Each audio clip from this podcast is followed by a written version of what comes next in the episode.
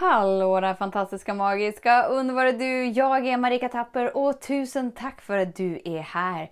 Idag tänkte jag att vi skulle prata lite om vad det är som bidrar till känslan, till upplevelsen av att vara oälskad. Och när vi vet vad det är som bidrar till den upplevelsen så kan vi faktiskt göra ett annorlunda val som leder till en annorlunda känsla.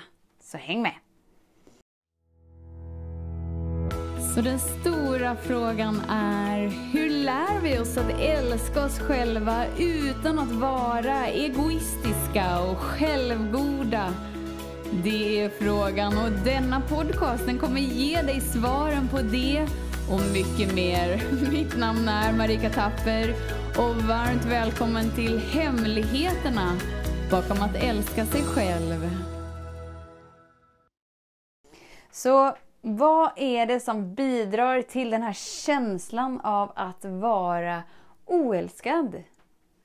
Jo, det är alla villkor vi omedvetet har blivit inprogrammerade med redan sedan vi föddes. Så när vi liksom föds så börjar villkoren på planeten jorden. Det går ut på att om du gör så här så blir du belönad. Gör du så här så blir du bestraffad med skuld, med skam. Vilket gör att vi liksom lär oss villkoren, hur jag ska bete mig för att överleva och bli älskad.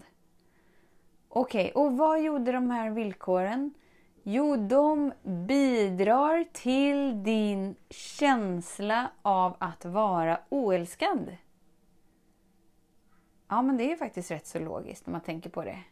Att liksom ha blivit inpressad som oändlig varelse som redan är kärlek.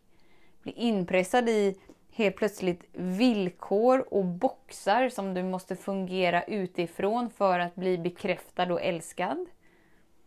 Och då är det de villkoren som bidrar till upplevelsen av att vara oälskad. Vad innebär det? Jo, det innebär att om du tar bort villkoren så förlöser du även upplevelsen av att vara oälskad. Och vi funderar lite på det. Okej, villkoren. Villkoren. Det handlar hela tiden om att du ska bli bekräftad av någon annan. Varför? Jo, för att vi är som flockdjur. Vi har behov av att vara med andra. För annars så känns det som att det är en del inom oss som saknas. Så vi liksom gillar upplevelsen av att vara nära. Men det är bara det att vi har fått en väldigt förvrängd bild av vad som krävs av oss för att få tillgång till den närheten, till den bekräftelsen, till det godkännandet, till den kärleken av andra. Och genom den förvrängda bilden av villkor så det är det som bidrar till upplevelsen av att vara älskad. Så ju snabbare du plockar bort de villkoren som du blivit inmatad med och repeterat om igen. Det är enda anledningen varför du har upplevelsen. Så när du liksom medvetet kan titta på din upplevelse och våga vända ditt fokus och göra lite självrannsakan över hur är min upplevelse precis just nu och hur sann gör jag den och hur mycket ansvar lägger jag på alla utanför mig att de ska tillfredsställa mitt tomrum, alltså min känsla av att vara oälskande. Eftersom att ditt liv skapas inifrån dig och ut, så kommer du alltid få bevisen för vad din insida känner. Så vi lever i ett universum som är baserat på en känslomässig upplevelse. Så det du känner för dig själv är det du upplever i livet. Så alla villkor som du har blivit intränad till att repetera, så att det blir ditt trosystem, så att det blir dina sanningar, är det som bidrar till upplevelsen av att vara oälskad.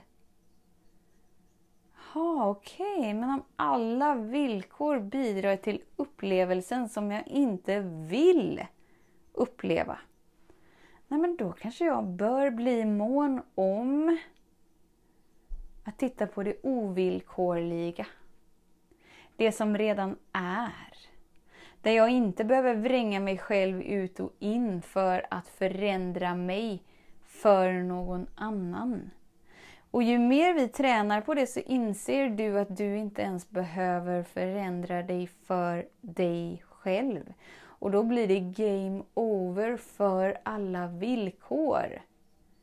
För då biter inte de på dig längre. För att de är baserade på att du ska vara rädd för att du inte är älskad som du är. Så när du landar in i den platsen inom dig så blir du orädd. Och därigenom möter du kärlek i alla du möter.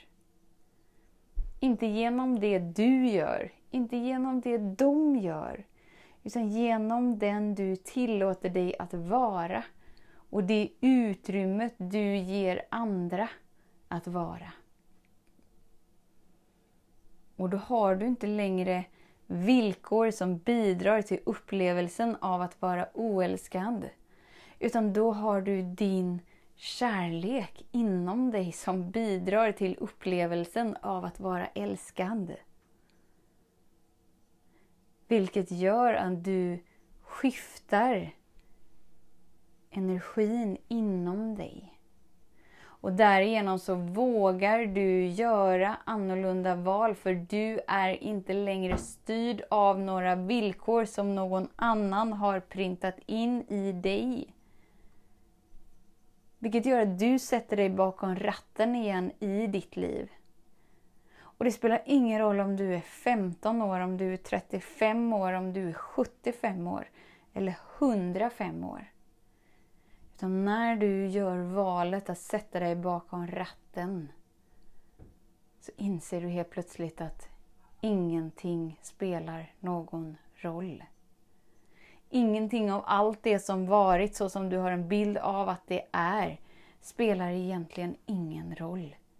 För nu är du vaken och nu vågar du älska som att du aldrig blivit sårad, och då kan du möta hela din dåtid med öppna armar. För det finns ingenting du behöver kämpa dig ifrån längre. Utan allt inkluderas in i stunden nu där du är. Och när du är bakom ratten så att du bidrar till upplevelsen av att vara älskad. Och är det inte det du längtar efter? Känslan av att vara älskad precis som du är. Att ingenting behövs fixas, förändras, göras om med dig. Där du är tillräckligt bra. Så att du kan lägga ner kampen med att bli en bättre version av dig. Eller förbättra dig själv in i någon annan. Och därigenom börja leva. Istället för att överleva i kamp och brist. Så... Tusen tack för din tid, för din vilja att vara här. Vet att jag ser dig, jag hör dig och jag älskar dig. Och tusen tack för att du är här och tillåter dig att påminnas om allt det du redan vet. Tills vi hörs igen, var snäll mot dig. Hej då! Om du gillade den här podcasten, klicka på att prenumerera för att inte missa något avsnitt och dela den gärna med fler. Glöm inte heller att följa mig på Instagram, Facebook, YouTube och lämna gärna en kommentar. Jag älskar att läsa vad som händer i just ditt liv, för kom ihåg, livet förändras när du lär dig att älska dig själv.